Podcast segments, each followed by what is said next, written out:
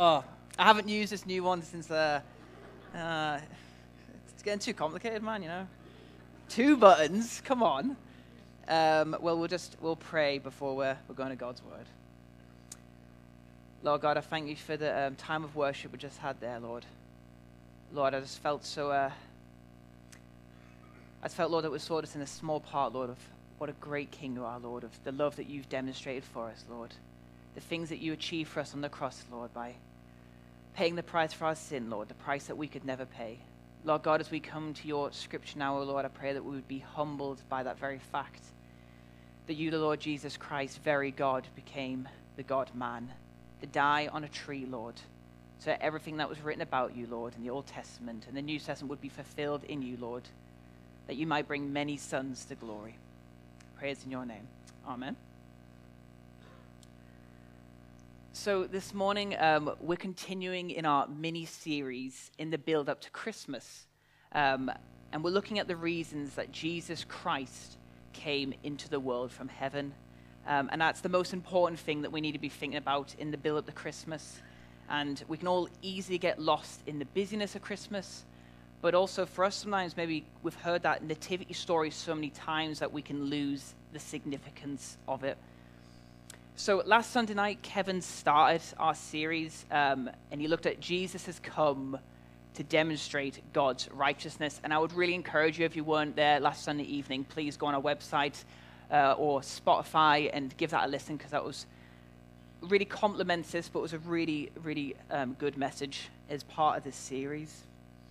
And over the next few weeks, we're going to look at the fact that Jesus came to seek and save the lost that Jesus came that we may have life, that Jesus has come to glorify the Father's name, and he has come to do the work of the Father. But today we're going to consider that Jesus came to fulfill the law. And as we consider this, we're going to be reading from Matthew 5 17 to 20. Um, I have it in the ESV today because um, that's what I'm studying from, but obviously you can read along with whichever translation you have, but I have got it up on the screen when we're coming to it. But first, some context is needed. It's always really helpful. So we're in Matthew chapter 5, um, and at this point, we're at the Sermon of the Mount, which is a very famous part of Jesus' teaching, and it goes from Matthew 5 to 7. And if you've been with us on an evening, we've actually been doing the Beatitudes, which is the start bit in chapter 5. Now, this comes very early in Jesus' earthly ministry. In Jesus' teaching, everyone who hears him, both then and today, how can we live a life that is truly pleasing to God? Now, when we're reading Matthew's gospel, we need to know that when Matthew was writing, his audience was mainly Jews. And it means that there are loads of Old Testament references and maybe Jewish practices which are mentioned, which we're maybe a little bit less familiar with. And the reason is because Matthew is trying to show through his presentation of Jesus' life that Jesus was the long awaited for Messiah. In Greek, that word can also mean Christ. That's why it's called Jesus Christ. And that word means God's anointed one. The Messiah was promised by God to deliver his people, to set up a new kingdom. But Matthew is trying to persuade his readers, and I'm hoping through showing you what Jesus said today in this passage, that he was this promised Messiah, that he was the king promised from old. But Jesus wasn't coming just to set up a physical kingdom like any other king or ruler. Jesus was coming to set up an everlasting kingdom the kingdom of heaven. Now, Jesus claimed that he was this long awaited king. And through his Sermon on the Mount in these chapters, he tells his listeners how the citizens of this new kingdom of heaven are expected to live, just as there's rules and procedures in any kingdom. What, what is the standards in heaven, God's kingdom? So, as we come to read these verses, we need to remember that these are the very words of Jesus Christ. So let us open our ears and let's pray that the Spirit would give us minds and hearts to understand this glorious teaching. Let us read Matthew chapter 5, verses 17 to 20, and it should be on the screen there. Do not think that I have come to abolish the law or the prophets. I have not come to abolish them, but to fulfill them. For truly I say to you, until heaven and earth pass away, not an iota, uh, not a dot will pass from the law until all is accomplished. Therefore, whoever relaxes one of the least of these commandments and teaches others to do so, to do the same, will be called least in the kingdom of heaven. But whoever does them and teaches them will be called great in the kingdom of heaven. For I tell you, unless your righteousness exceeds that of the scribes and the Pharisees, you will never enter the kingdom of heaven. So, as we start in verse 17, I think we need to define two words that jump out at us straight away law and prophets. Now, we can simply understand those two together as meaning the whole of the Old Testament. Um, sometimes we can find it more helpful to view the law in three components to make us understand it a bit easier. So, there's the judicial law, and those were the civil laws delivered um, specifically to the nation of Israel. There's the ceremonial laws, which kind of involve the burnt offerings, the sacrifices, all the rituals and ceremonies, and that was all in connection with worship in the temple. And thirdly, the moral law, and that's consisted in the Ten Commandments, which lots of people in life have heard of, um, and the great moral principles set out in the Old Testament. And these are permanent. And that's maybe a bit of a foreshadowing to what we're going to come to. And the prophets, well, we just need to understand that as all the prophetic books. Now, the prophets, they taught the law to the nation of Israel, often telling them to come back to God because they've sinned against the law. But they also pointed forward to this long awaited Messiah. Now, in these verses, as we said early in Jesus' ministry, he clarifies to the Jewish audience that he was not seeking to destroy or put away the Old Testament. No, Jesus came to fulfill it. And the reason Jesus says this is because he knows that some of his listeners, some of the Jews, might have been thinking, is this Jesus bringing, is he bringing a new teaching? Where's this Jesus come from? What is he saying? And Jesus, knowing the hearts and minds of men who are listening, before they even had to ask the question, he goes completely head on and confronts it. Do not think I have come to abolish the law of the prophets. I have come to fulfill them. Now, when Jesus uses that word fulfill, what it doesn't mean that he's come and completed the Old Testament, that he's finished the Old Testament, that it's gone, it's nothing more is needed with that. And it doesn't mean that he's adding a second layer of instructions on top of the Old Testament. No. When Jesus said that he came to fulfill them, he meant that through his life, he would fully carry out everything that's mentioned in the Old Testament scriptures. All of the Old Testament was pointing forwards and has its full meaning in the Lord Jesus Christ. All of those ceremonial laws that we were talking about, they were just a shadow of what was to come in Him. The laws of the need to sacrifice, of how to worship, they all pointed to Jesus Christ. The prophecies even to the smallest detail, all have the fulfillment in Christ Jesus.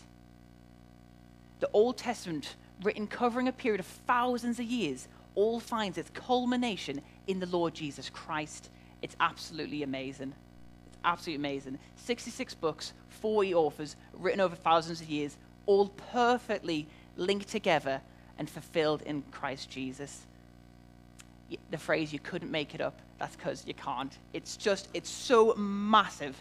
And this, this year, I have to say in my heart, I've really started just to see a small level even more, just how big Scripture is and how many connections there are. And I can only see it in part. It's absolutely magnificent. And if you ever feel like you doubt when you just read Scripture, it's too amazing not to be true. It's perfect. But not only that, but Jesus perfectly kept all of the law, all of God's instructions. And we find as he continues in this Sermon on the Mount that Jesus didn't only fully live the law, what he does is he reveals the true meaning, the true intended meaning of the law. What we'll find out as the Sermon on the Mount continues that Jesus has to correct the incorrect teachings of man, of the supposed experts or the law.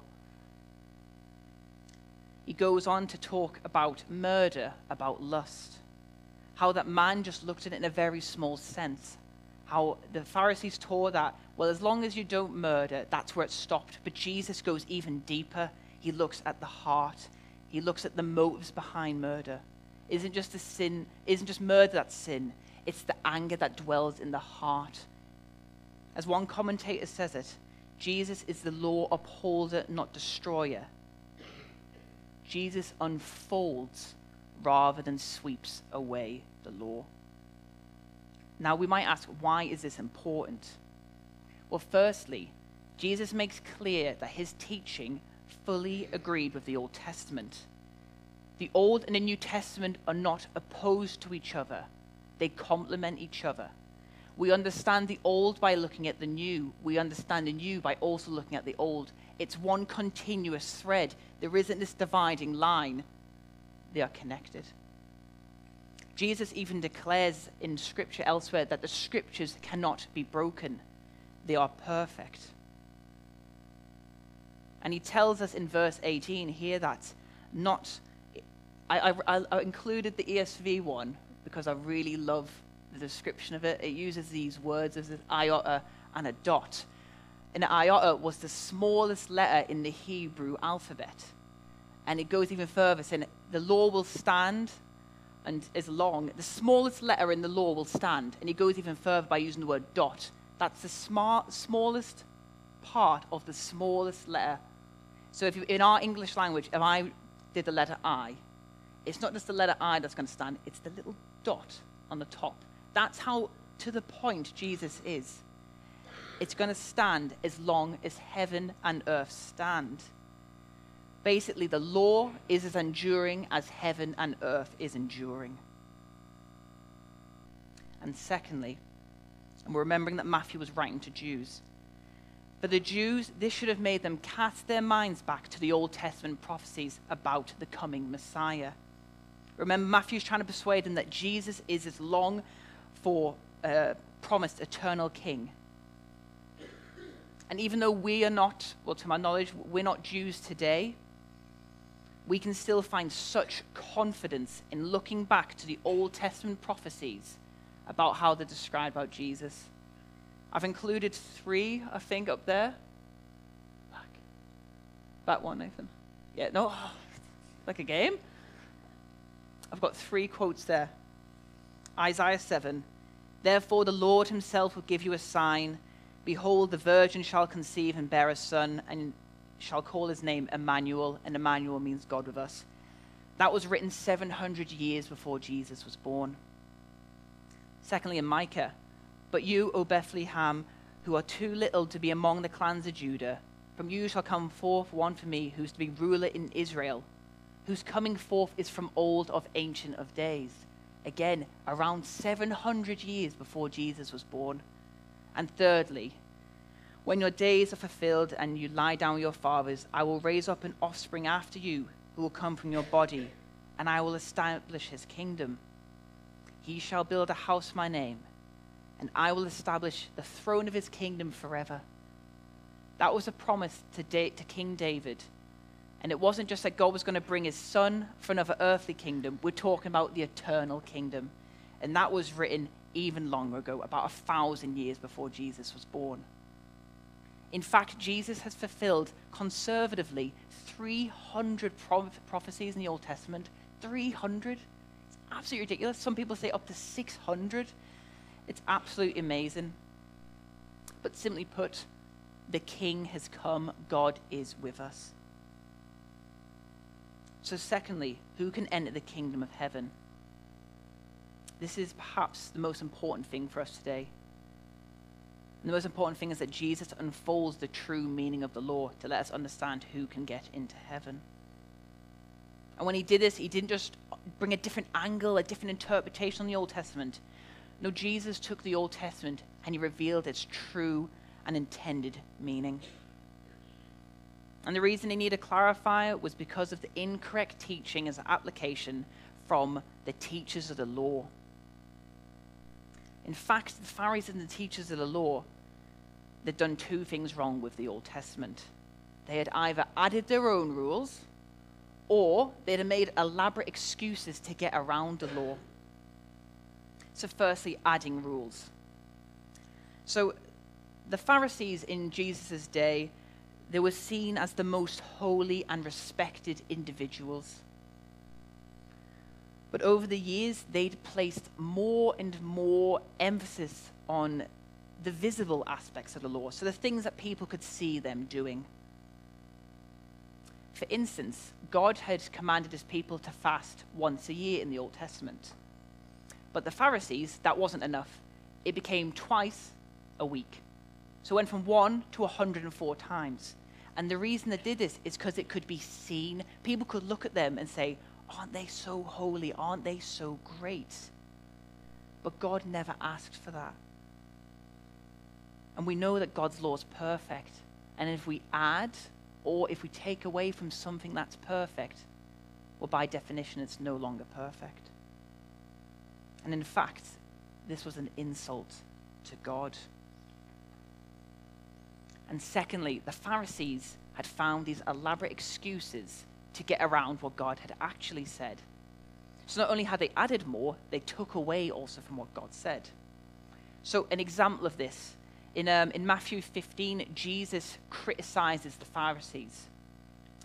And this is because the Pharisees had added their own extra little law to get around the fifth commandment. So, the fifth commandment is to honor and respect your mother and your father, to care for them, to look after them, to do things pleasing.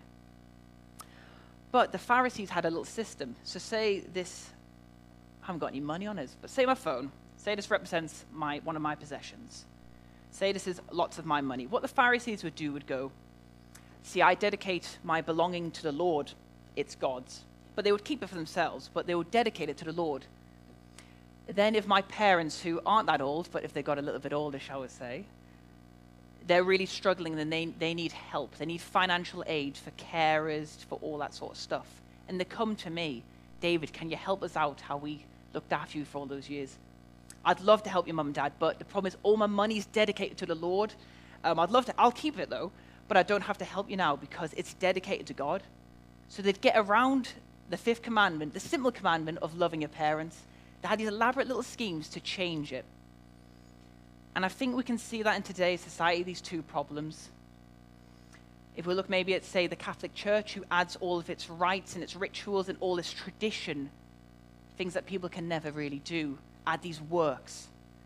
But we also see other sides of the church who like to twist God's law and say, I know it says that, but like, you know, if we do it in a loving way, then I can kind of change scripture. So it doesn't really matter what we say about marriage, what we say about gender, what we say about all these things, because we can explain it away through a different teaching. But we need to also look inwards because we all also can change God's laws. We can explain things away in our hearts to make it suit for us. Oh, but you know, I know that might be it, but really, when I explain it with these 10 steps, God, it actually wasn't a sin in the first place. When those sort of things are coming into our mind, that's the devil just whispering in our ear, allowing us to convince us to sin against God. But the motive always starts with us. We are inherently sinful. The devil just likes to take those opportunities to go, You're right, David. You can do that. That's great. And we all do it. So we need to not just look at the Pharisees and leave it with them or look at the outside church. We need to look at ourselves and how we do that every single day.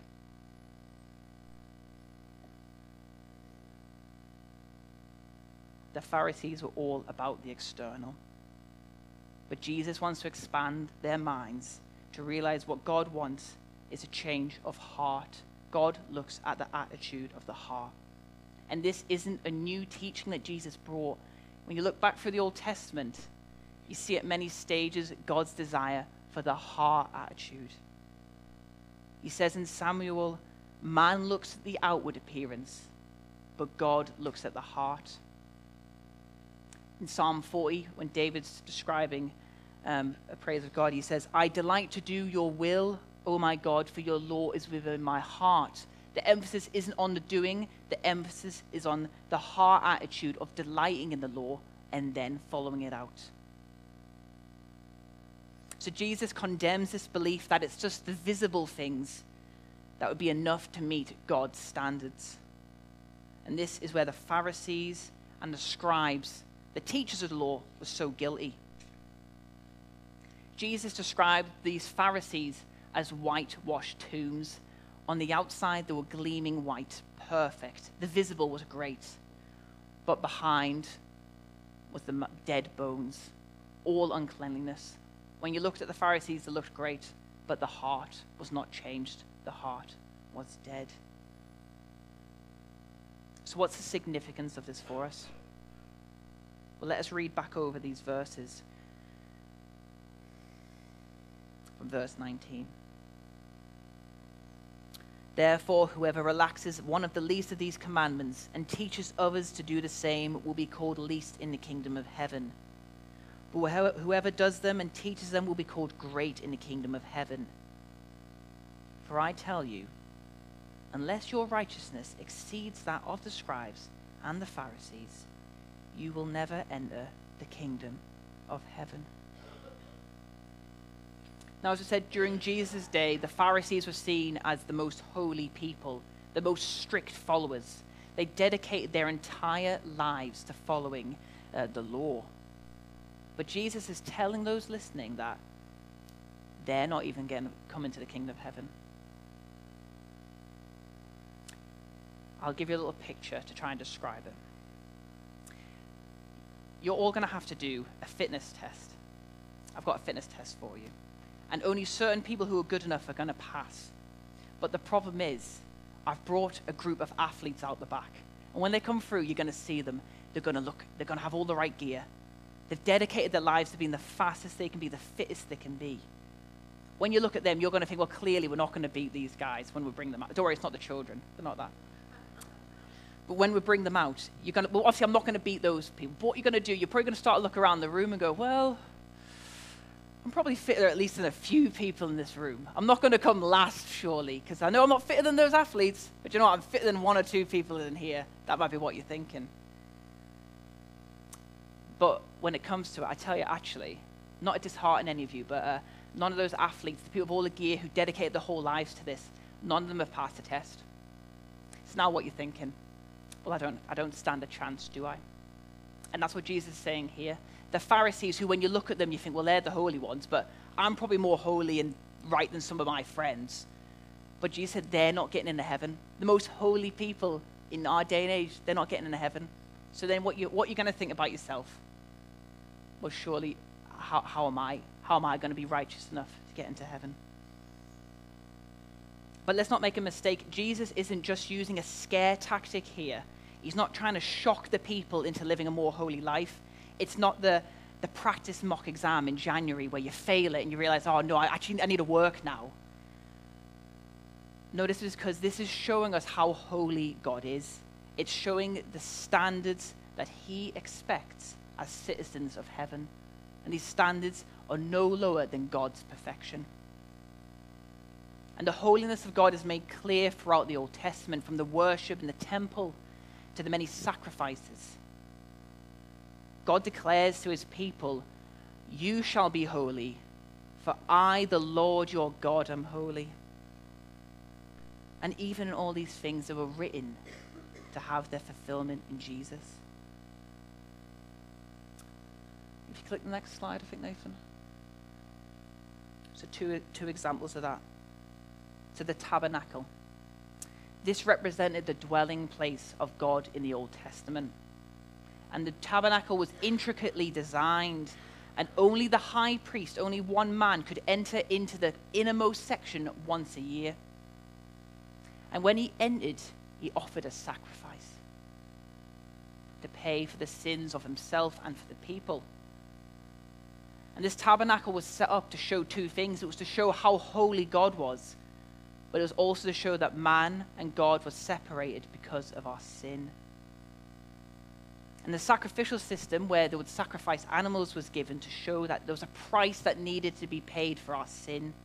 And by sacrificing an animal, it was to show that blood had been shed to pay a price for that. But both of these things pointed forward to the need for something even greater, so that sin could be paid for once and for all. So, thirdly, how might we be saved and brought into the kingdom of heaven? Now, we're meant, to, we're meant to be thinking at this point if the experts of God's law can't get into heaven, how can anyone get in? But this is the point of what Jesus is saying. And this is the message that runs from the start to the finish of God's word. No person, by his or her own attempts, will ever better work their way into heaven. This is because when we don't follow God's perfect rules, the standards of heaven, we sin against his perfect rules. We sin against God. We sin against what God has declared to be perfect and the citizens of heaven need to be as perfect and as good as God is. To sin only once means to fall below perfection, just once. But in reality, we all know that we've all sinned countless times today, this week, never mind across entire lifetimes. Roman 3 declares that uh, none is righteous, no, not even one. No one seeks for God, all has turned aside. Together we have become worthless. No one does good, not even one person. And as Kevin brought, for all have sinned and fall short of the glory of God, as part of his sermon. Indeed, our natural tendency is not what God desires, it's what we desire. You know, people often use the example if you never have to teach a child to misbehave, they just do it, don't they? Even from a young age. And that reflects in a small way our natural tendency to do what pleases ourselves and not to please God. We seek ourselves, not God. The glory of God is the standard to enter heaven, and it's clear that we have fallen way short of that standard. The problem of the Pharisees and of ourselves is that we often take our eyes off God's standard and look at our own standard. We compare ourselves with each other as if that if I'm better than him, I'm getting into heaven. And maybe the Pharisees were, you know, maybe had a higher standard than some of the people around. But that's not the standard that God's going to compare us by. He compares us by his own standard. At this point in Jesus' message, we as hearers are meant to realize that the, gr- the grave situation we are in, God is perfect, and only those who are perfect may join him in heaven. As we look at our hearts and at, as our minds, we find that willfully on many occasions we have indeed sinned. We have placed ourselves in direct opposition with God. We have acted against the rules He has provided. Yet, this is not where the story has to end. This is why we celebrate each and every year, both Christmas and Easter. This is why we meet together several times per week because we reflect on the reason that Jesus came to the earth, to he- from, from heaven to earth. Look at what he says in verse 17. It's in the middle of the sentence. He has the phrase, I have come. Jesus has come to earth on a mission, not to destroy the Old Testament. He's come to save us from our perilous situation, to fulfill the promise that God had made that he would save his people those famous um, words in the Gospel of John, John 3:16, "For God so loved the world that he gave his only son, that whoever believes in him should not perish but have eternal life. But God did not send his son into the world to condemn it, but in order that the world might be saved through him." We all need a righteousness, not of any other man or woman. We need the righteousness of the only person who fully lived out and carried out all the demands of the law Jesus Christ. As we've considered above, the tabernacle showed the need for someone to go before God as a mediator. They sent the high priest in once a year to pay the price for sin. But that high priest, he had to go in every single year because it didn't fully pay that price. Jesus Christ is the only person who's ever lived to be fully righteous. Jesus Christ can enter into the presence of God, he can go into the innermost sanctuary. And Jesus Christ can offer a sacrifice much greater than that of a bull or a lamb. When he died on the cross, Jesus Christ shed his blood. And Jesus Christ offers his blood to pay the price for sin. And he only has to, his sacrifice so great, he only had to do it once, once and for all. This is why he's called in Scripture the great high priest. He did what no man could ever do.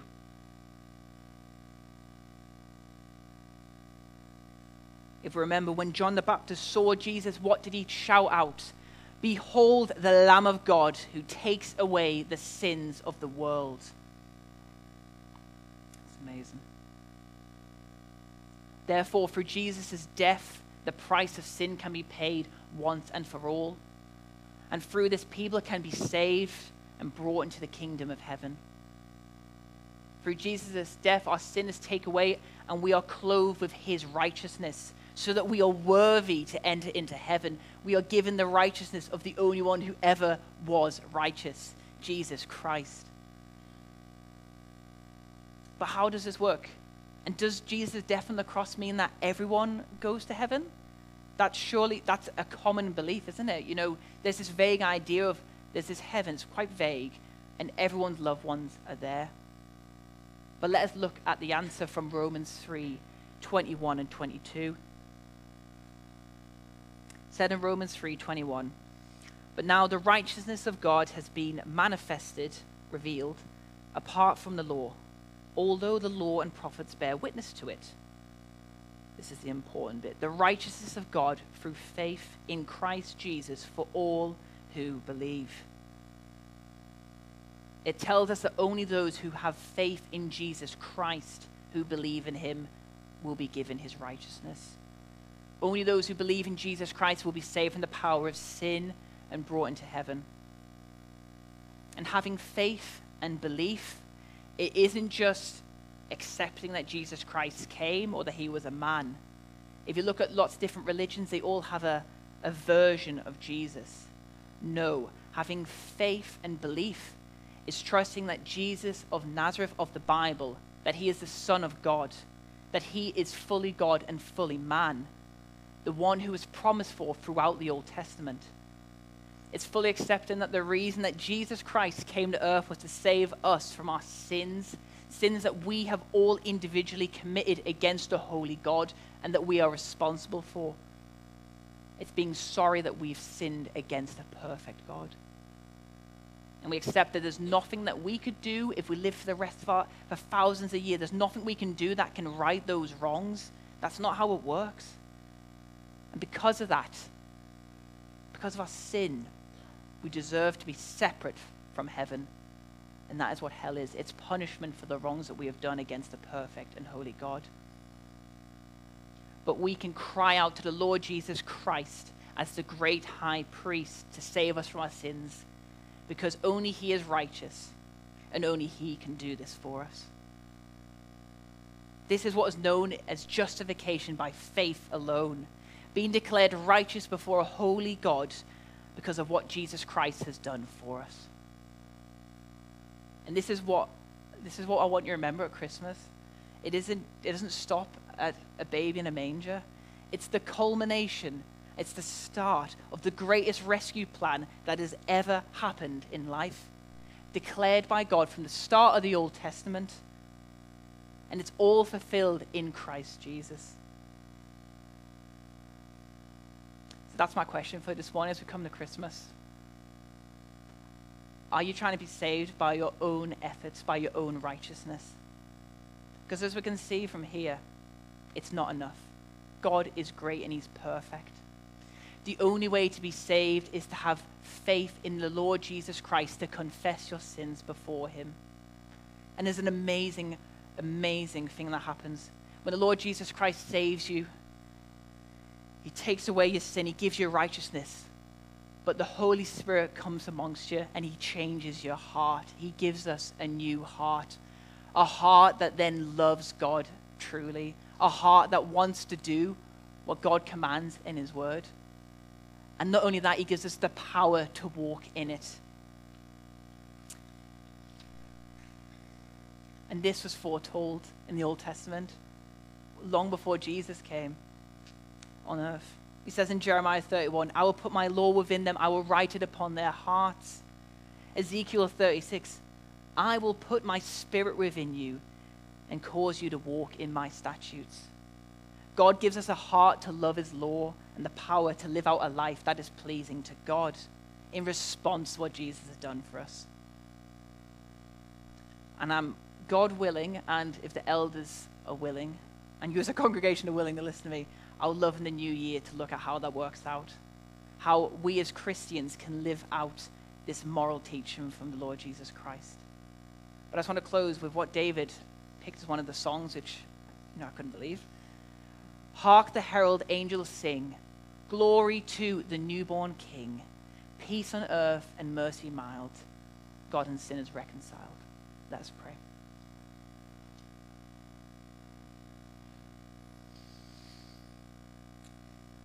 Lord Jesus Christ, Lord, as we come to this time of year, Lord, I pray that our minds and our hearts wouldn't just get stuck in that pattern year after year, Lord, of getting trapped maybe in the busyness, Lord, of losing that significance of what you've achieved. Lord Jesus Christ, my desire, and I know your desire, is that people would be saved, that people wouldn't seek their own righteousness, Lord, but they would seek your perfect righteousness in your Son. Lord Jesus Christ, by your Spirit, I pray that you would empower people, Lord, this morning to live out your perfect word. And for anyone who does not know you, Lord, as we come to this communion table now, Lord, that they would reflect upon what you've achieved for them on the cross, and that they may I confess to you, uh, you as Lord, and confess their sins for forgiveness. I pray these things in your name. Amen.